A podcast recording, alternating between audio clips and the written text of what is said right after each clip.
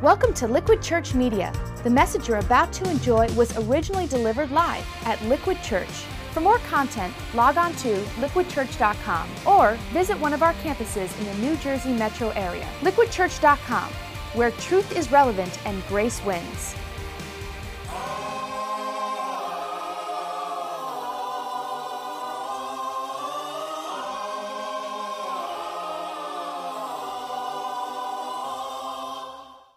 Michael Franzese was not just a soldier, but a capo in the notorious Colombo crime family.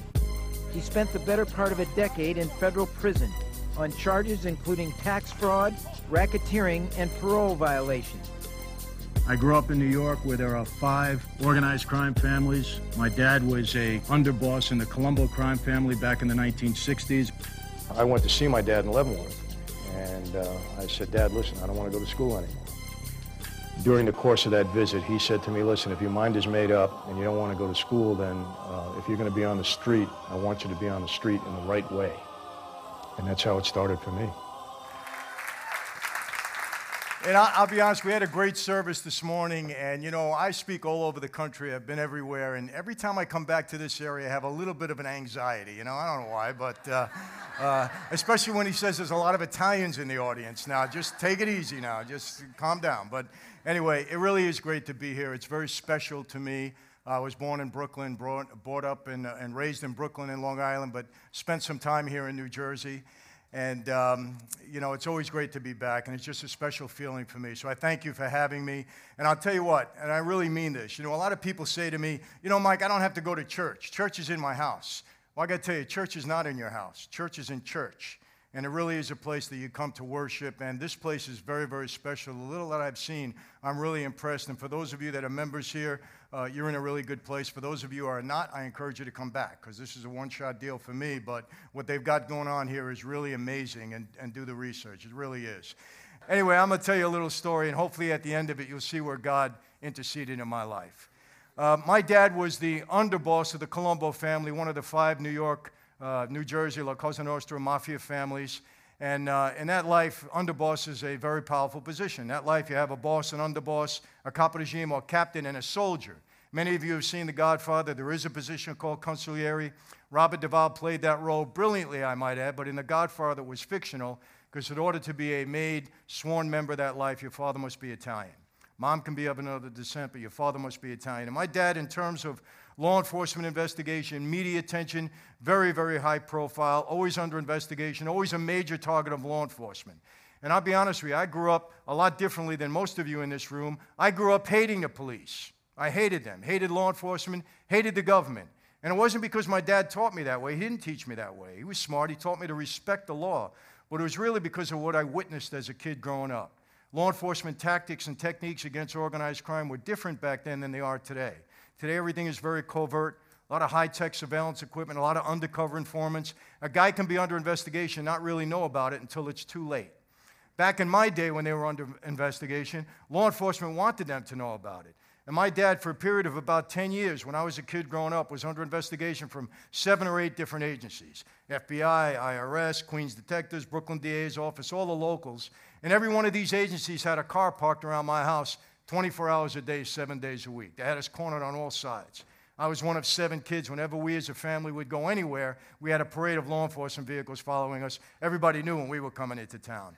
And I witnessed some things that were kind of unpleasant. You know, every once in a while, that's a rough detail. The agents get out of, out of hand. One night, I remember, one day rather, I was playing ball on the street, and I was about 10 years old. A kid throws a ball, it goes over my head. It rolls down the street to where one of the agents' cars were parked. And just as I approach, he gets out of the car, big burly guy, right? And uh, he puts his foot on the ball, and I get close to him. He moves his, his jacket aside. He had a gun there. He said, This is for your old man. Kind of scary when you're a kid, right? And I tell you, I love my dad. He was my hero in life. I idolized him. Great father, great husband to my mother. And uh, he didn't want this life for me originally. He wanted me to go to school and be a doctor. Said, son, stay off the street, get an education. That's where it's at. And I was on that road. And I'll tell you, Uh, when I was a kid in school, I played all three sports. I was kind of a jock. My dad would never miss a game, no matter what he was doing. My business, legit business. I'm playing ball, he'd show up. And I'll never forget, it happened so many times. I'm playing baseball, right? I'm up to bat. I look out at the corner of my eye, here comes dad. Big black Cadillac or a black Lincoln. For those of you my age, remember those 1960 Cadillacs? Their fin was half the size of this room. You couldn't miss them, right? So he comes up, he pulls right up to the field. He never went into the parking lot, right up to the field. He gets out of the car, always dressed sharp in a suit. Dad never dressed any other way back then. Always had five or six guys with him. My dad never traveled alone. They'd get out of the car, start walking onto the field and into the stands. The umpire take one look at that crew, never call strike three on me, on me when he saw dad. I used to say, hey, Pop, you're very good for my batting average. I play football. Nobody would tackle me when he was in the stands. It's good to have a dad in the mob when you play sports, right? And uh, he was great. And uh, he got in some real trouble back in the 60s, indicted several times, some serious cases in the state, once for homicide, grand larceny, a whole bunch of things. Went to trial, and, uh, and he beat all those cases, found not guilty. But then in 1966, he was indicted in federal court for masterminding a nationwide string of bank robberies. He and four other gentlemen, after a lengthy trial, he was convicted and sentenced to 50, 50 years in prison. In 1967, um, he was sentenced, and in 1970, after losing all his appeals, he was shipped off to Leavenworth Penitentiary in Kansas to do his time. Now, I was a pre med student, Hofstra University, when dad went away. I was devastated. Figure he was 50 when he went in, add 50 on top of that, my dad would never come out of prison alive. Just as an aside, today, my dad, Sonny Franzese, um, is 95 years old. He's done 34 years in prison since 1970, in and out five times, each time on a parole violation, and each time for associating with another felon or somebody alleged to be an organized crime. You can't do that when you're on federal parole. When I was on parole, I had 526 people on my separation list. I actually give you a list. Some of them I never heard of. Some of them were dead. They don't even let you go to a cemetery and meet with anybody. Feds are tough, let me tell you. And my dad kept coming out. He thought he was being cute. You know, he'd meet with somebody covertly. They're surveilling him or the other guy, violated him back to prison five times. I went to see him three years ago in Milan, Michigan. He was in a pen there. I said, Dad, come on, man. You're 92 years old. You got to stop meeting people. He said, Son, what do you want me to do? I don't know anybody that's not a felon. He said, Even you're a felon. I said, I know that, Dad. You don't have to remind me. I said, But old school, very cantankerous. Took me a year to get off his separation list. I was number one on there. But uh, I'll tell you the sad thing about my dad. My dad is the oldest living made guy in America. He's been in that life over 65 years. He's got some stories to tell, but uh, very old school, very cantankerous, you know. And uh, sad thing, he gets out on his last violation, and within a year, he's indicted again on another racketeering case, Eastern District of New York. He gets convicted, and they sentence to him to another eight years in prison. And my dad's got to live to, uh, his release date is two, 2017. He's got to live to 100 to be out of prison on this one. And, you know, he's in good, pretty good shape for 95, but he's 95, so I don't know. But I tell you, you know, one of the weakest part of my ministry was trying to minister to dad. Every time I talk to him, oh, I know about Jesus. I want to talk mob stuff, right? Like I never left. And so I've been praying for him, praying. You know how it is with family. It's hard, man. They look at you like you got three heads. You know, what are you talking about, you know? So I'm trying, trying. He wants to talk mob things. And I've had everybody praying for him for the last 15 years. Pray for Sonny, pray for Sonny. And I believe in the power of prayer. I said, you know, God will answer. It might be a deathbed experience, but He's going to come around, right? And I've had, God bless the women. You women are special. Us guys, we don't. I tell you what, I'm the worst prayer guy there is. Every time I pray, other things come into my head. I can't focus. Just the way my mind works. So my prayer is just talking to God just talk to him like normal. I'm driving in a car. Thank God they got, you know, cell phones with, with microphones now. They think you're crazy otherwise, but that's how I pray. But women seem to be really focused on prayer, and they come to me, Mike, I've been praying for my knucklehead husband for 20 years. He don't want to listen. I can't get him into the church. My father, the same deal. Let me buy you a book. He likes the mob stuff. Maybe that'll bring him along. Don't ever give up on prayer, people. Remember, one of the greatest stories in the Bible was the thief on the cross. We overlook that sometimes the last few seconds of his life. That thief, who I don't believe ever knew Jesus before then, but he's with him all day. He sees him on the cross. He saw something special in our Lord's heart, and he turns to him and he says, Remember me today in your kingdom. And what did Jesus say to him? He said, Wait a second. You know, you two guys are guilty. I'm innocent. You got to pay the price. No. I believe he looked in that thief's heart, saw something there, and said, Today you'll be with me in paradise. That's all it takes, people. So it might be a deathbed experience. God's time, God's place, God's purpose, but God honors prayer. And I want to tell you this, people. In that life, unfortunately, one of the evils of that life is you're in trouble, you don't really know it. Your best friend walks you into a room, you don't walk out again. Well, I had that experience one night. And I'll be honest with you, I had to walk 30 yards from the car in Brooklyn to this house that I was going into, a basement apartment, and I thought I was in trouble. That was either the longest or the shortest walk of my life. I remember my knees were weak, my heart was thumping out of my chest, and I remember that night and I don't even know why I didn't run away. It was so much a product of the life, I just went. And uh, I tell you what, I was praying. I wasn't a religious guy at all, but I was praying. You think you're going to meet your Maker, you pray. So that seed you're planting in the heart of your loved one, when it comes time, believe me, he won't forget. And we have a loving God, okay, who'll remember that. So keep praying. And uh, the bottom line, okay, seven months ago in a jail cell in New York, my dad at the age of 95 accepted Christ. Hey, so. Big victory. so, dad goes away. Joe Colombo at that point in time was the boss of my family. He kind of took me under his wing. I started to meet a lot of my dad's friends. I was saying, Mike, what are you doing going to school? Don't you realize your old man is, if you don't get on the street and help him out, he's going to die in prison. And people, I want to tell you something. My dad did a lot of bad things in his life. No doubt. So did I. And I pled guilty to a crime I was guilty of, did my eight years in prison. But that particular crime that he was convicted of, okay, he was innocent of. My dad was not a bank robber. I'll take that to my grave. I investigated that case thoroughly, spoke to every witness. They recanted their testimony. We gave them lie detector tests. Okay, we couldn't reverse the conviction. You know? But what does it show, people? You put your hand in the fire long enough, you're going to get burnt. The system is not perfect, and we have to understand it. Nothing is perfect. Okay, you become a target, you get what's coming to you. And that's how I look at it. And that's why I don't have any bitterness at times. I used to be bitter with the law. I don't anymore because I realize you play the game, you get caught sometimes. And nobody's going to feel sorry for my dad. I do because my father, I love him. Okay, but I was very motivated by that. I go to see my dad in prison. Dad, I'm not going to school anymore. If I don't help you out, you're going to die in here. Now, he was upset. He didn't want that for me, and we really argued about it in the visiting room. No, son, stay straight. You're going to be the only professional in the family. I said, Sorry, Dad, it's not going to go that way. I was pretty headstrong as a kid. And I'll never forget, he kind of threw up his hands and he said, Okay, son, but if you're going to be on the street, I want you on the street the right way. In his mind, the right way was to become a member of his life. He said, Go home. Somebody's going to be in touch with you. Do whatever you're told. That was it. He didn't give me any instruction. He didn't tell me what was going to be required of me. and say anything. He said, Go home and do what you're told. And I didn't question him. I said, Well, wait a second. You know, you got a little bit different life here. I mean, you never sat down and told me anything. But what do I have to do? What's going to be required of me? Nothing. Go home and do what you're told. And for me, blind faith Hey, Pop, whatever you want me to do, I love you that much. I'm ready to do it. I had blind faith in what my father told me to do. Now, how many times did you hear that Christians are supposed to have blind faith? Don't ever challenge God. He'll get upset with you. Don't ever ask him to prove anything. He'll get upset with you. Well, I'll tell you something. When you finally do come to the Lord and you have this relationship with Jesus, and people, if I wasn't giving my testimony, I'd talk the rest of the morning about a relationship with Jesus. Because for me and for all of us, really, that's what life's all about. It's about relationships. Okay, not religion, relationships. And the relationship you develop with Jesus is the most important relationship you'll develop in your life. But when you finally do that, you're going to look back in your life, and many of you have done this already. And you say, you know what, God, now I get it. Now I know why you put this person in my life. Now I know why you allowed me to have this great joy, why you allowed me, not caused me, but allowed me to go through this great struggle.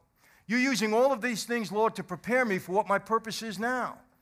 And I realized that. Everything that came in my life, I realized God is using it, the experiences and so on and so forth, okay, as a preparation for what my purpose is now. And this moment was very significant for me. Because why? Because when I finally came to Christ, I said, Well, God, hold on a minute. Wait a second. I love my father more than anything. I idolize this guy. I followed him blindly, and look where it got me. And it got me in a real bad place. I'll get to that. And take it a step further in my life. I took a blood oath. I surrendered my life to La Cosa Nostra. And people, make no mistake, when you come into that life, you got to give it all up mind, body, and soul. It consumes you. You got to become that mob guy, or you don't survive. I said, I did this twice in my life, Lord, and both times it worked out bad. I said, I can't do this a third time. I can't accept the fact blindly that this Bible is the blueprint for my life. Remember that written by men but inspired by God. This is the blueprint. Everything in that Bible is supposed to instruct us as to how we're supposed to live. And you take it a step further. As a Christian, we believe that Jesus Christ is the only way to get to heaven. No gray area. I love that. It's black and white. That's it. Well, God, if you're, accept, you're telling me to, to uh, accept that, you're asking a lot of me. You put me on this earth. You gave me a free will. I can accept any one of a hundred faiths, or I don't have to accept any faith at all. And you're telling me that this is the only way? Well, wait a minute, God. You got to prove it to me. I want to see the evidence. Now, people, you got to understand, I think in terms of evidence. Evidence has been a very important part of my life. I've been to trial five times. I've been to more grand juries than there are people out in the hallway out there. I know every standard of proof that exists in our criminal justice system. Evidence has been a major, major part of my life. Parole hearings, prison, it's all been there. Not by choice, but by necessity. It's how I lived. You're not selling me the Brooklyn Bridge. I have to see something and I got to believe it. And I want to tell you this when I finally opened up this heart and my stubborn mind, and I said, God, show me, I found out that there is more evidence, people. Not conjecture, not hyperbole, not some pastor trying to shove something down my throat because you can't do that with me. I found out there is more rock solid evidence to prove that the Bible is truly God's Word and that Jesus is my risen Savior. Because I'm not putting my faith in anybody that's dead and buried in a tomb. I realized long ago dead people don't help you. There's more evidence to prove that than there is anything else that exists in the world. And if you allow yourself to, to, to open your mind and allow God, challenge Him. He doesn't say, Oh, how dare you challenge me? He said, Okay, my son, my daughter, now you're ready to listen. If you're ready to listen, I'm ready to show you. And people say to me all the time, you know, um, well, Mike, you know, you got to have faith. Well, of course you got to have faith. But you know, we look at faith as some alien, otherworldly thing. Do you realize how much faith you have in your normal, everyday life? Let me ask you this How much faith do you have every time you get into an aeroplane? Think about it. You got absolutely no control of your life when you step into that plane and sit down there. No control whatsoever. You have faith, but what is your faith based upon? Pretty good evidence. The fact that the mechanical deal is working right, the pilot knows what he's doing, the FAA, government agency, but hopefully they get it right, has it all right, right? Okay? Your faith is based upon evidence. Well, it's the same thing with your faith in God. Faith in God. And people sometimes say, Well, Mike, you're imposing that on me. No, I'm not. I'm sharing with you because that's what I believe. And I say to people all the time, Let me ask you a question. Yeah, I believe that Jesus is my Savior. Let me ask you this. I'm sharing that with you. If you were in a burning building and there was five exits out, and I knew that only one of them was the right exit out, would you like me to say to you, Hey, take your pick, get lucky? No. You want me to tell you the right way? Well, this is what I believe. You can accept it or reject it. And that's why I feel strongly about sharing it, because that's what I'm obligated to do. That's what our Lord told us. So that's the deal. So it's not based upon blind faith. It's based on heaven. You guys out there, I do men's groups all the time, and you say, oh, come on, Mike, you got to show me. And then you don't want to look.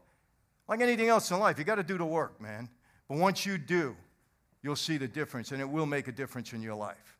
So I leave there that day. About two weeks later, a captain in the family picked me up, took me to see the boss. Now, Joe Colombo had been shot and seriously wounded, as some of you know. He eventually died from the wounds. A new boss took over. His name was Tom DiBella. Tom has passed on now. I sat with Tom. He said, Mike, I got a message from your father. He said, You want to become a member of our life. Is that true? I said, Yes. He said, Well, here's the deal. From now on, 24 hours a day, seven days a week, you're on call to serve this family.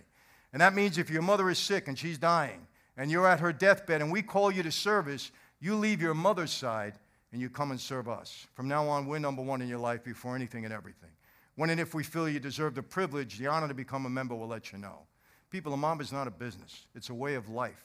It's a whole subculture from everything else that exists. We got our own rules, our own policies, our own morality. We affect everybody around us family, friends, people we do business with.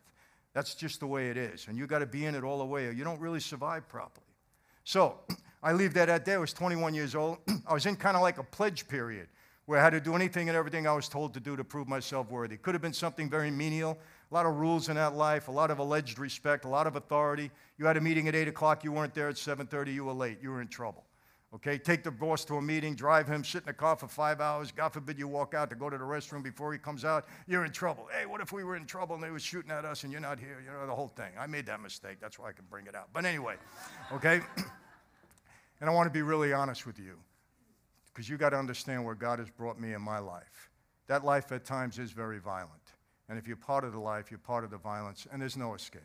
And if anybody tells you differently, they either weren't a made member of that life or they're not being honest with you. And I think you know what I mean. And I say that to encourage you because I know as I sit here, There's a lot of people struggling in their life with things that they've done, things that they're involved in, and things that they can't be, think they can't be forgiven. And if you get anything out of this when you walk out of here, hopefully you'd be encouraged by that. So, after about a year, I guess I proved myself worthy. It was Halloween night, 1975. My anniversary's coming up. and that night, myself and five other gentlemen were called into a room, and we all took an oath and became sworn made members of the Colombo crime family. Now, I took that oath very seriously back then, people. I take it seriously today, even though I don't consider myself a member of the life anymore. You come into the life, you don't sign a contract. There's no retirement age. You know the deal. You can't say, hey, I quit. They say when you leave that life, you either leave in a coffin or you join the government and enter a witness protection program. Obviously, I've done neither. It was a very solemn ceremony, meant to be very imposing. Dimly lit room late at night. Six of us walked into the room individually. The boss was seated at the head of like a horseshoe configuration, the underboss and the consigliere to his left and right, and all the captains were alongside of them. I walked down the aisle, stood in front of the boss, held out my hand. He took a knife, cut my finger, some blood dropped on the floor. This is a blood oath. I cupped my hands. He took a picture of a saint, Catholic altar card, put it in my hands, and lit it aflame. Didn't hurt, it burned quickly, was merely symbolic. And he said something to me that night that I don't recall ever hearing in my life before. And I grew up as a Catholic. Catholic school from kindergarten right through high school. I was an altar boy the whole bit. But for some reason, for me, Catholicism was like a subject in school. I didn't get that this whole deal was about a relationship with Jesus. You know, and I'm not blaming Catholics. Don't please, if you don't get insulted. It just didn't work for me back then. And when he said this, it was the first night that I recall hearing this in my life. He said, Tonight, Michael Franzese, you are being born again into a new life, into La Cosa Nostra. Violate what you know about this life, betray your brothers, and you will die and you'll burn in hell like the saint is burning in your hands. He said, Do you accept? And I said, Yes, I do. People, the first time I was born again, I was born into sin. Knowingly, willingly, this was the road that I was on. You know, sometimes the enemy, the devil, does mock the Lord and tries to duplicate what we call a very sacred and meaningful service to be born again into our Lord. So, how far away from God's grace can you be and to be where I was? Now, the other five guys went in the room. They all accepted the oath. You come into the life, you come in as a soldier. I was motivated to do two things. I wanted to get my dad out of prison, told you about that, and I wanted to make money. My dad says in this life, you make money, it translates to power, not unlike the real world. You saw the DVD, no need to get into it, it's not important. I was fortunate. I knew how to use that life to benefit me in business, went on to make a lot of money. 1980, the boss of my family, Carmine Persico, is now doing life in prison without parole. Came to me and he said, Mike, you're doing a good job. I'm going to make you a capo regime, a captain. And uh, from 1980 until about 94, 95, when I really consider myself removed from that life, I operated in that capacity. I want to tell you where I was in 1984 when I think God started to change my direction, unbeknownst to me. 1984, I'm a captain in the family. My dad was hoping he was grooming me to one day be the boss. There was kind of two factions in that family, Franzese and Persico. My dad was kind of grooming me to be the boss. Junior had a son, Allie Boy, who was now doing life. He came in at the same time, and maybe we were going to take over the family. That's what they hoped anyway, at least my dad, right?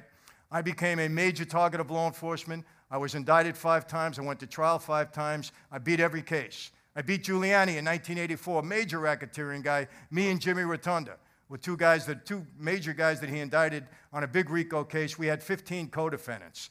I'll never forget the day of my arraignment. We're in the courtroom, and Rudy passes by my table. He says, Franzese, if I convict you on this, you're going to get double what your father got. I'm giving you 100 years. That's the kind of time they were giving mob guys back then.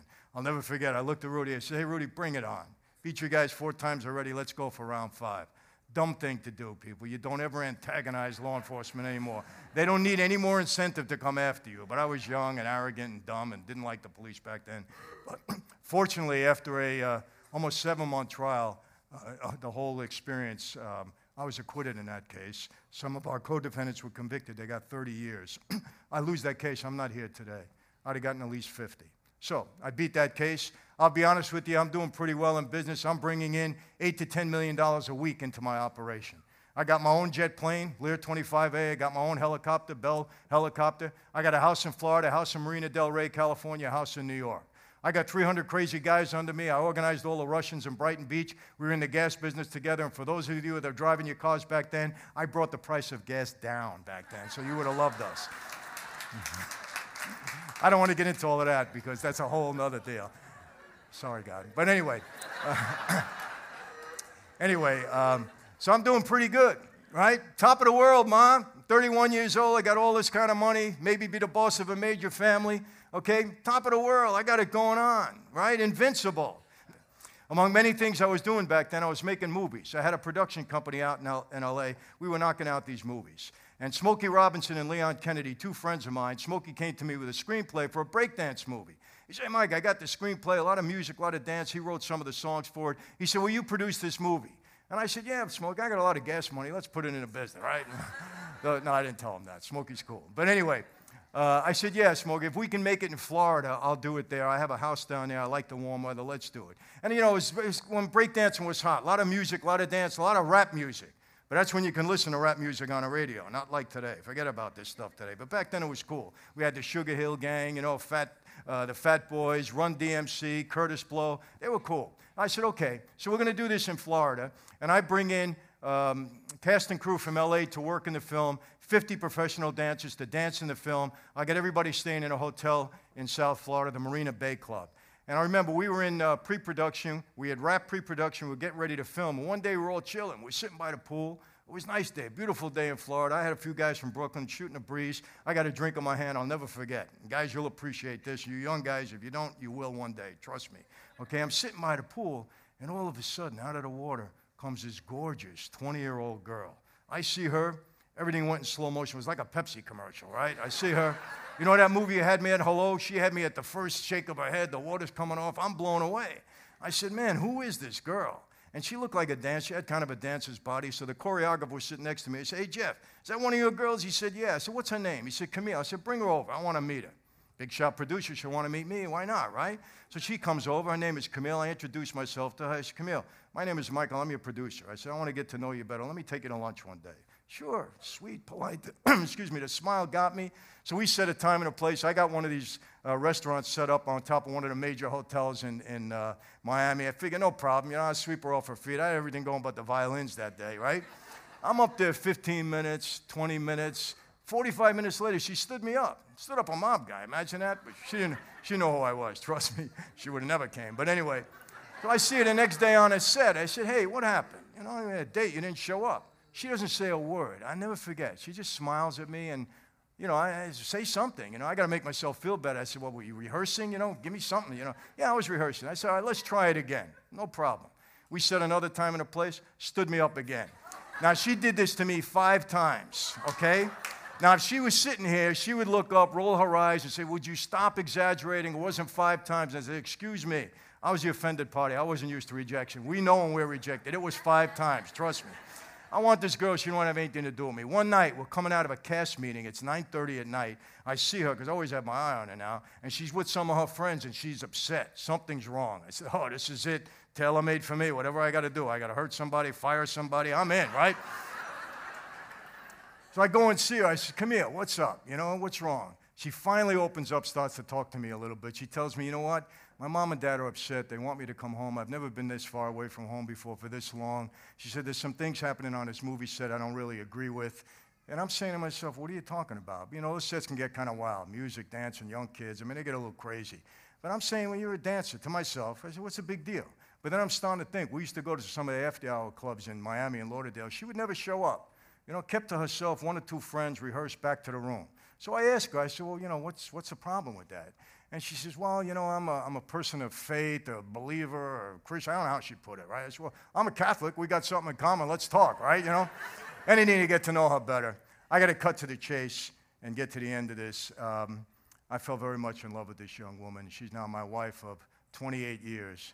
And there's, uh, thank you. Thank you. There's no doubt, people, that she was the catalyst that God used to lead me to the Lord. And the really reason I say that is somebody can lead you to the Lord, nobody can make you accept Him. That's very personal, it's between you and God. So she tells me we start to get to know each other a little bit. She starts to like me. And, uh, you know, she says, um, You got to come home and meet my mother. I said, Hey, no problem. I do good with moms. Let's go, right? So we wrap the movie. We get on a plane. We go meet her mom. Her mom, Irma, was the most godly woman I ever met in my life. You meet Irma for two minutes, your name goes into her prayer book. She had a prayer book like a telephone book. I'm not kidding. And the entry's in the book because we read it. Okay, the guy I saw on the corner with one shoe, the delivery boy that came to the house, she didn't have to know your name. If she saw you, she thought you needed prayer, she was praying for you every day. Believe strongly. I'll tell you what, people, I believe that woman prayed me to where I am now. That's why I believe in the power of prayer because of her. Amen. So now I'm starting to know her better. I'm starting to see Camille. And you know, they never hit me over the head with the Bible, never preached to me. And my wife, she's 20 years old, right? She was a normal girl, but there was something special about her. And that thing was that she really believed in Jesus. She respected him. And her mom, the same thing. As a matter of fact, sometimes they talked to me like Jesus was standing next to her. It was kind of spooky to me at times. They say, I don't know if I belong in this room. But here's what's happening I'm starting to fall in love with this girl. And I'm starting to see that, you know what? Jesus is really important in their lives. They really mean this. My life is a direct contradiction to everything that they believe. How is this going to work? Because I wanted her in my life. Now, I'll be honest with you, I wasn't buying into it. I was Catholic, I wasn't religious, I wasn't going to accept it. I'm a mob guy. But I respected what they believed. And I'm saying something's not going to work here. Now, the reason I told you where I was, because I want you to understand this. When I meet her, I'm at the top of my game. I'm mob guy all the way. This is who I was. This is where I grew up. I love my father. I was a good soldier. This is who I was. It was never on my radar screen ever to walk away from that life, people. Never. But here's what's happening. All of a sudden, my love for this young woman is becoming stronger than this lifelong bond and adoration I had for my dad, stronger than this blood oath that I took to La Cosa Nostra. Now, how do you explain that? She wasn't the first beautiful woman I ever met in my life, but there was something about her. And there's no question, if you see how my, wife, my life evolved now, that something was God. And I tell her all the time, you were a plant. The FBI couldn't do it, you did it. You were a plant, no doubt about it. Okay? And here's the deal I start to fall in love with her. All of a sudden, so I got a plan. I got to move away from this life. And I was into the life, so I knew what was going on. Guys were going to jail. I said, ah, here's my exit strategy. I always had a plan for everything, right? I said, I got a hold of my lawyer, John Jacobs. He's passed on now. I said, hey, John, I'm going to take a plea. They were indicting me again in the Eastern District of New York on this whole gas, whole racketeering thing. I said, I'm going to take a plea. I'll give him some money. I'll do some time. I'll marry Camille when I move out to the West Coast. I'll get out of jail. I wasn't afraid of jail. I knew, you know, this was part of the life. I said, I'll have parole and probation. I can use that as an excuse. The guys in New York know I can't be in touch with them. Maybe after 10 or 12 years, they'll forget about me. That was my plan. People had nothing to do with God. That was my plan. Wasn't God's plan. He wasn't going to allow me to backdoor this, but that was my plan. So, you know what happens in our life sometimes? Think about it. Sometimes we're walking parallel to God. We don't know it. What do I mean by that? I eventually married Camille. I married her in July. I went off to prison in, in December. I married Camille, but I married her for me. I didn't marry her for God. I didn't care if she was Buddhist, Islam, it didn't matter. I respected her beliefs. But I married her because I was in love with her and I was used to taking what I wanted. Okay, so I married Camille.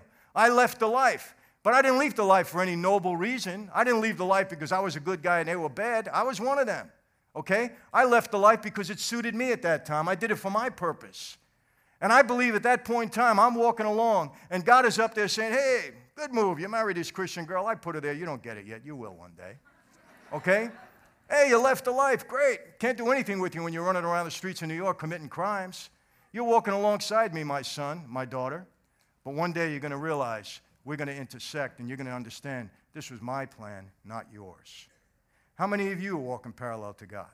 Many of you, if you don't get it yet, He's got your attention. Who dragged you into this church today? What are you going through at this point in time in your life that maybe God's trying to get your attention? Not maybe, excuse me. He's always trying to get your attention. When are you going to listen?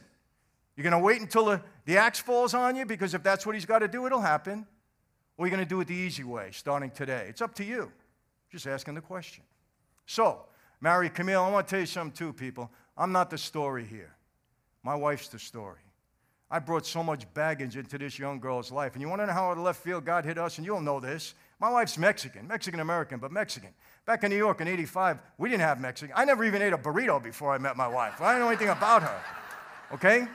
And I'm Italian. My wife never met an Italian guy. She saw The Godfather once. That was it. That's how out of left field God hit us. Okay? But I brought so much baggage into this girl's life. And she will tell you, I love my husband. But if God wasn't in the foundation of our marriage, I wouldn't have made it. Too tough. Five rough years in prison. Rough on her. Rough on both of us, but really rough on her. 13 horrible months on parole. I walk out the door. She was afraid I wasn't coming in. The feds told her I was going to get killed. There was people out to hurt me. I couldn't put a house in my name, no utilities, nothing. We were literally dodging bullets. I had to come. Remember, one weekend we had to go away, go down to Palm Springs because they said people were here to hurt me. I don't know if they were or not, but this is what they said. Like an idiot.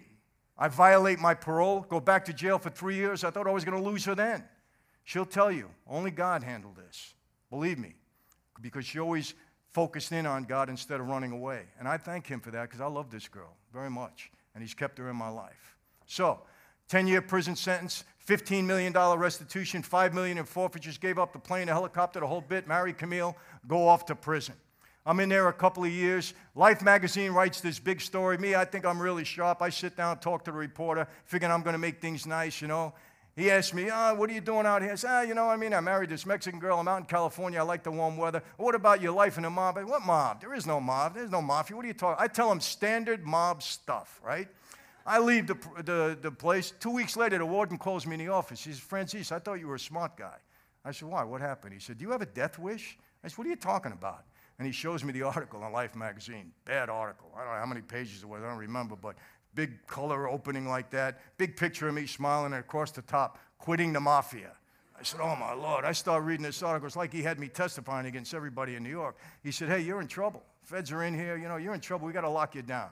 They locked me down. Long story short, you know, I have all this stuff with the feds. And I'll be honest with you, people.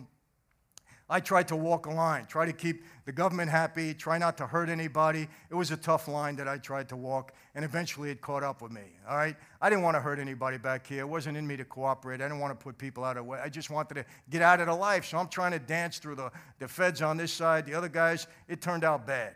I get out of prison. I'm on parole for 13 months, the worst time in our life. Big shot mob guy made all this money on the street. I was like a fish out of water in LA. That's a tough place for guys like us, trust me. I couldn't put a house in my name, no utilities. I couldn't get anything going financially. It was tough. The feds were on top of me all the time, cooperating, tried to bring me here to Newark to testify in John Riggi's case. I refused. They sent me back. Three weeks later, I was, I was violated on my parole. One day, I tell my wife, honey, I'm going to the bank. When I come back, I'll buy you lunch. I go to the bank, I walk outside, 15 agents. They put the cuffs on me, throw me in a paddy wagon, took my car, went into the bank, leaned my bank accounts. Okay, went to my house with a search warrant, cleaned us out, took the money out of my wife's purse. Told her, This is your, mo- your husband's money. It's racketeering money. You don't work. It's his.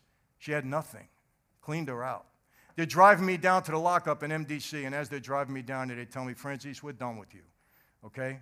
You're going to spend the rest of your life in prison. We're indicting you on a nuke charge. We violated you on parole. We cleaned you out. You're done. They bring me to MDC in LA, and they put me in that six by eight cell. They were going to transport me back to Brooklyn in the morning and here's my situation. I said, I'm done. It's over. Took all my money, another racketeering cases. People, fortunately, you may not have it experience. You don't beat a racketeering case with money. It's so tough. Without money, you're not doing it with a public defender. I said, my wife, she waited for me five years, 13 months on parole. Now we got two kids that cleaned her out. How's she going to wait for me now? The girl I did all of this for, I love her. I'm going to lose her. I say, I even started seeing her in the eyes of, a, in the arms of another man. Uh, Italians are crazy that way, right? I said, man, I wish I never met her that night because every time I saw a vision of her, it was too painful. I said, I'm going to spend the rest of my life in this six by eight. They can't put me on a yard. I got nothing but enemies, dead threats all over me. I'm done. It's over. People, I want to tell you this. I have experienced and felt every emotion in life that you could feel from ecstasy right down to grief and everything in between. I've led a pretty full life, but by far the worst emotion you could ever experience is hopelessness. When you feel it's over, everything that's dear to you is gone, everything you've loved is taken away, you're in this deep, dark hole, there's nothing you can do to drag yourself out of it. It is the worst feeling in the world. I can tell you this. My heart hurt so much that night, it was a physical pain. It was pounding out of my chest. My head was killing me. I couldn't endure it. You can call me weak, call me whatever you want. That's how I felt that night. I was scared and I was devastated. And I was angry at God. Why? Because I had accepted Christ. My mother in law, my wife, accept Christ, He'll forgive your sins. Hey, I want some of that. I'm a sinner. What do I have to do? Get on my knees, say a prayer, really try to feel it? Did I really mean it? I don't know. I really don't. But yeah, I wanted to be forgiven. But I remember my mother in law, you got to surrender to Jesus. Well, wait a second, Ma. What do you mean surrender? I'm a mob guy, you know, in my heart. I said, I grew up, God helps those who help themselves. I'll surrender to the court to get a better sentence, but I ain't surrendering anywhere else. Don't make sense to me. I couldn't process that part of it. But you know what, people? Your acceptance of Christ, I believe, is made whole in your surrender to Him because that's when He can work through you. That's when you realize He's in charge, not me. But I couldn't get that, so I was angry with Him. I'm laying on that cot, and I'll be honest with you, I just wanted to close my eyes and not wake up. And people, I'll say this, and I'm ashamed to say this. I used to look down on people that committed suicide. They're weak. That's how I thought. I don't feel that way anymore. I know how you can be so devastated that you just don't even want to live anymore. Now, I wasn't suicidal that night, but I wish I could just close my eyes and not wake up. That's how painful it was. A prison guard walked by my cell. Franzese, you okay? You don't look good. I said, Get away from me. I don't feel good. Leave me alone. I don't need to see any of you guys tonight. I want to be left alone. He left. Came back a minute later. Had this book. Pushes it through the slot on the door because I'm in a hole. I, it falls on the floor. I hear a thump. And I'm kind of groggy. I'm looking down. What does this guy put in my cell? I saw it was a Bible. And I got mad. I said, I don't want a Bible. I don't want to read about God. I want a bottle of Prozac or something. You want to really help me out? Right? And I'm looking down at that Bible. I'm not dramatizing this. And I'm getting so angry with God. It took me maybe 30 seconds, a minute. I jump off the cot, pick up the Bible. I slammed it against that cinder block wall as hard as I could. It's like everything came out of me. It took me about 30 seconds. I said, You know what? I don't need another enemy. It's only me and God in this cell. I believed in him. And I picked up the book and I said, You know what? I don't remember to that point in my life ever crying out to anybody. Maybe my mother when I was a kid.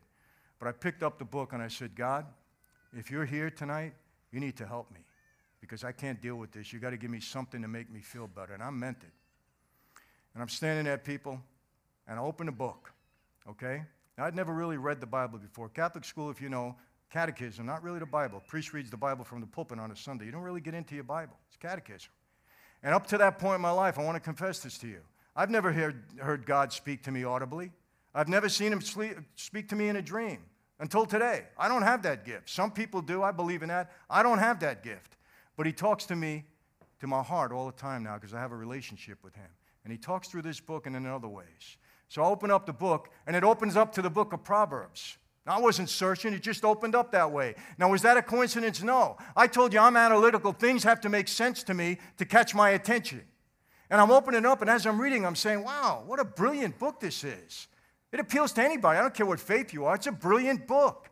And as I'm reading it, I'm saying, wow, this really is something. You know, when God said to Solomon in the book of Kings, nobody before you will ever be as wise, and nobody after you will ever be as wise, as a reward for what he didn't ask for, with the exception of Jesus, had a little advantage, he was God. Nobody was as wise as Solomon. And I'm reading it, and I'm reading and I'm reading, and all of a sudden a verse comes to me and just stops me cold. Stops me cold. And God spoke to me through this verse. Proverbs 16, 7 says, When a man's ways are pleasing to the Lord, even his enemies are at peace with him. Now, why did that stop me cold? You knew my situation. It's almost like God was standing in front of me and said, Hey, Franzese, big tough guy, you're laying on that cot, you're blaming me for everything. You blame me. Oh, you married the girl, what a great thing you did. Well, who'd you marry the girl for? Did you marry her for me did you marry her for you? I married her for me. I married her for God. Oh, you left the life, what a noble thing you did there. Well, who'd you do that for? Did you do it for me or did you do it for you? You don't lie to yourself when you're in that situation, people. I did it for me.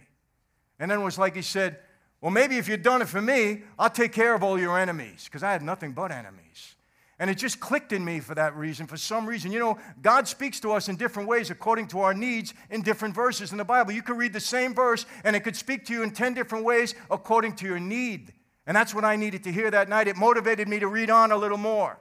And I read on and read on, and I came to a verse that's become the verse of my life, people. And you know what? It should be the verse of every one of your lives. Everything should start here. Now, I don't want to tell you what to do, but as a former mob guy, I'm going to tell you what to do. Okay? you read this verse. You know, I'm going to sign books for some of you. I've signed thousands of books in my life. We signed books this morning. You know, I sign anything. But I'll tell you the truth. It used to be shameful for me to sign a book. I didn't feel right signing it. I said, you know what the heck's a big deal? You know, my, my signature don't add a bit of value to the book, just my name on a piece of paper. And then God put it in my heart to put this verse underneath my signature every time. And now I like doing that because I want to bring your attention to it. It all starts here. Proverbs chapter 3, verses 5 and 6. Trust in the Lord with all your heart Lean not on your own understanding in all of your ways. Everything you do, acknowledge Him, and He will, not He can or might, He will make your path straight. Now, you know the story. Why did that verse impact me in such a way that night? Because that's what I needed to hear. I was desperate. And that's the night I challenged God. Said, wait a second, God, trusted my dad, took a blood oath. Look where I am. You got to show me now, Lord. Show me. I'm ready. And from that point on, I'll tell you what happened. The racketeering case fell apart, never indicted me. I did get four years on a parole violation. I spent 35 months and 13 more days in prison, 29 months and seven days in that hole, 24 7, me and God. And it was during that time that I built my faith. I did my search. I'm very into apologetics, people. I read everything about my faith. I want to be able to defend it, and I've read about every other faith. I read my Bible inside out and upside down. If you see my prison Bible, there's more of my notes on there than there is scripture. I read it a hundred times. I don't quote verses. I'm not that bright. I don't have a photogenic memory, but I know my Bible.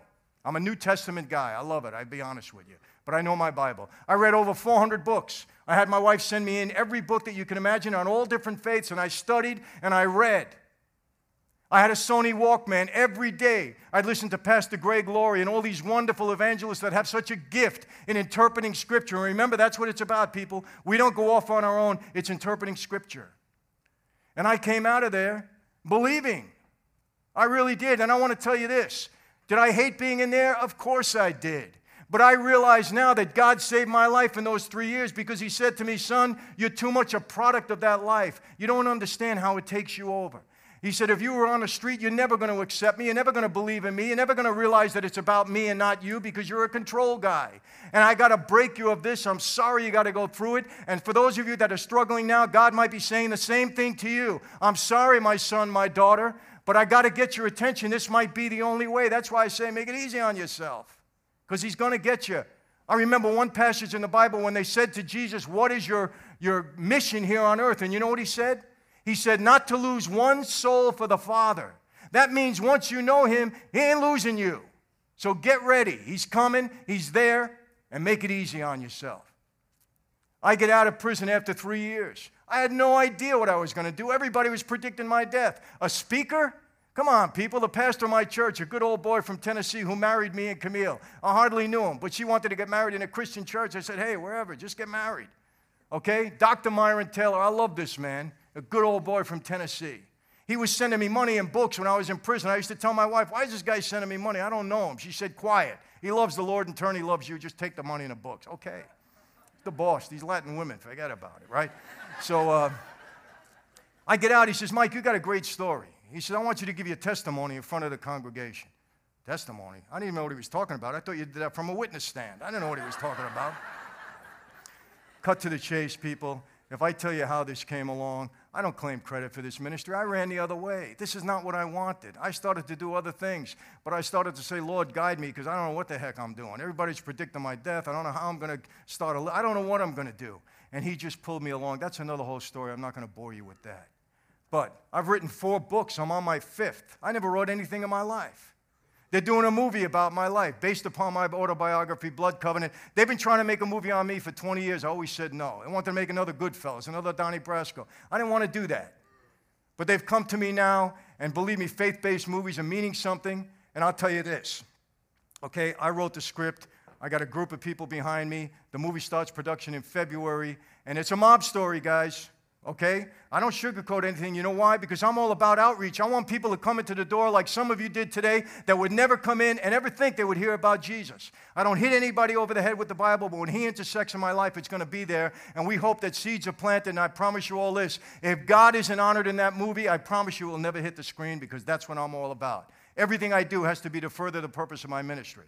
In January, I believe, or February, we just shot a two hour special for the History Channel, Definitive Guide to the Mob as seen through the life of Michael Franzese. I'm going to uh, History tomorrow. They're starting a promotion on it. They want to turn it into a series. It'll be out in January. I just filmed all this week another television show called The Sit Down, where I negotiate disputes between people. Not John Gotti anymore, thank God, but other people, right? Normal people. But, but uh, that's going on. I look at all of these opportunities to give me a platform, okay, to do what I do, because that's what life is all about for me at this point in time, okay? And I want to leave you with this to make you understand that when God does have a plan and a purpose, He beats all the odds all the time for any one of you. When I left that life, everybody predicted my death, and I mean everybody. You read the inside cover of my book, Blood Covenant. Guys, it's a mob story, no sugarcoating. Ladies, it's a love story. A story about me and my wife and how we got together, and you know, it's a love story. I got a little bit for everybody. And it's a story of how God can transform a life. And I got to apologize. We ran out of books. But here's the deal we got a lot of other stuff back there. But anybody wants this book, okay, you can uh, buy it today. It'll be autographed and shipped to you at our cost, and we'll get it to you in the next two, three weeks. So you can do that today. But um, uh, read the inside cover. 1995, when I walked out, Life magazine, quote, if he holds to what he has promised, it will mark the first time a high ranking member of the mafia will publicly walk away from his past. Ed McDonald, head of the organized crime strike force. I remember he made a remark on national TV. Quote, Ed McDonald, I wouldn't want to be in Michael Franzese' shoes. I don't think his life expectancy is very substantial. Ed was very diplomatic. Bernie Welsh, FBI agent, okay, around at that time. He made another quote. He wasn't as diplomatic. He said, quote, Franzese will get whacked. I don't have to explain what that means over here. Okay? And my mother, I pray for my son every night.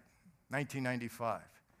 People, I told you in 1975, when I walked into that room Halloween night, there were six of us that took the oath that night. I'm the only one alive today. Not one of those men died of natural causes. Want a little more proof that God's going to fulfill his purpose in your life? You saw the Fortune magazine article. It was written in 1987. 50 biggest and most powerful mob bosses in the country. They had a chart with the 50 of us on there. I was listed as number 18. I was the youngest guy on the list, five behind Gotti at that point in time. How they make a list like that, don't ask me. They didn't ask me for my tax returns. All nonsense, right? But I will tell you this what is important about that? Today, 20 some odd years later, out of that list of 50, 44 of them are dead. Three of them that I know of are doing life in prison without parole, and I'm here to talk to you about my Lord and Savior and my hero in life, Jesus Christ. Now, what does that show you? What it tells you all, people, don't be discouraged with your life because God has got a plan and a purpose for you. And nothing will stand in the way of Him fulfilling that purpose in your life. Nothing. No mob, no sickness, no death, nothing other than you. You're the only one that can do it. Because our Lord is never an intruder, He's always an invited guest. And on that, I want to ask you are you ready? Are you ready? People, when you live to be long enough, old enough, like I am, you get to realize we're not guaranteed another minute in this life. And unfortunately, some of you have had that experience with people that you love. We don't know. Okay? The time is now.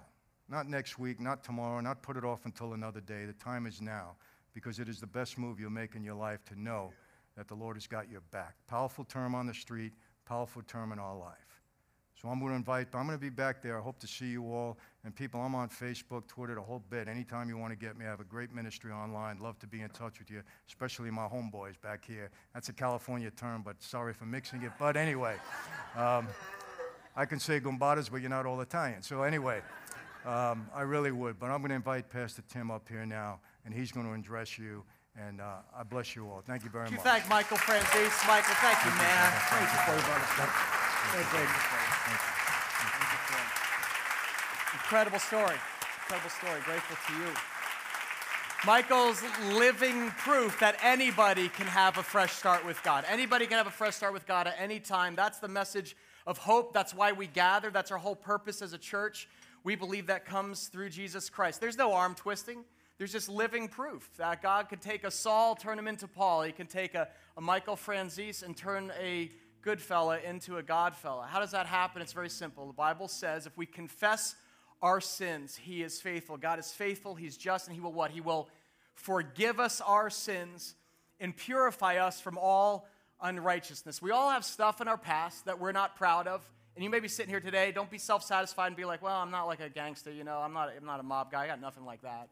But we all have things that we're ashamed of dark stuff, failures, addictions, divorce, whatever the thing is that we carry around. And the message of the gospel is that God wants to free you of that. He wants to set you free so that when you see Him face to face, He sees the righteousness of His Son Jesus. That's what happened on the cross. The blood of Jesus forgives us of our sins, cleanses our hearts, and then He puts His Holy Spirit in us so we can live for Him. Amen? That's the message, guys, and that's what I want to leave you with, particularly if it's your first time. Maybe God planted a seed today, but I want to invite you to pray. Can we all bow our heads? All our campuses with our heads bowed. Father, we just thank you so much um, that we got to hear today. We got to hear, Lord, one of the trophies of your grace. That, Lord, you had Michael Franzese in mind when you created him, and you called him out of darkness into your light. And Father, he's one of the first in line at the kingdom of heaven. We're going to be surprised when we get to heaven, God, uh, who is entering ahead of us. But we thank you for grace because it points to the power of Jesus Christ. And I pray right now, Lord, for any man or woman who feels far from you, that they would just even invite you in this moment. That's you, you feel far from God, you can simply say to him your own words say, God, I want a fresh start. Jesus, come into my heart, cleanse my heart, and give me a purpose for living. Father God, I pray that your Holy Spirit will continue to minister powerfully, Lord, in this church all across New Jersey, the Northeast. We know people are cynical and skeptical of faith, but we are worshiping a risen, living Savior today. We ask all glory would go to Jesus Christ. It's in His name we pray. All God's people said, Amen.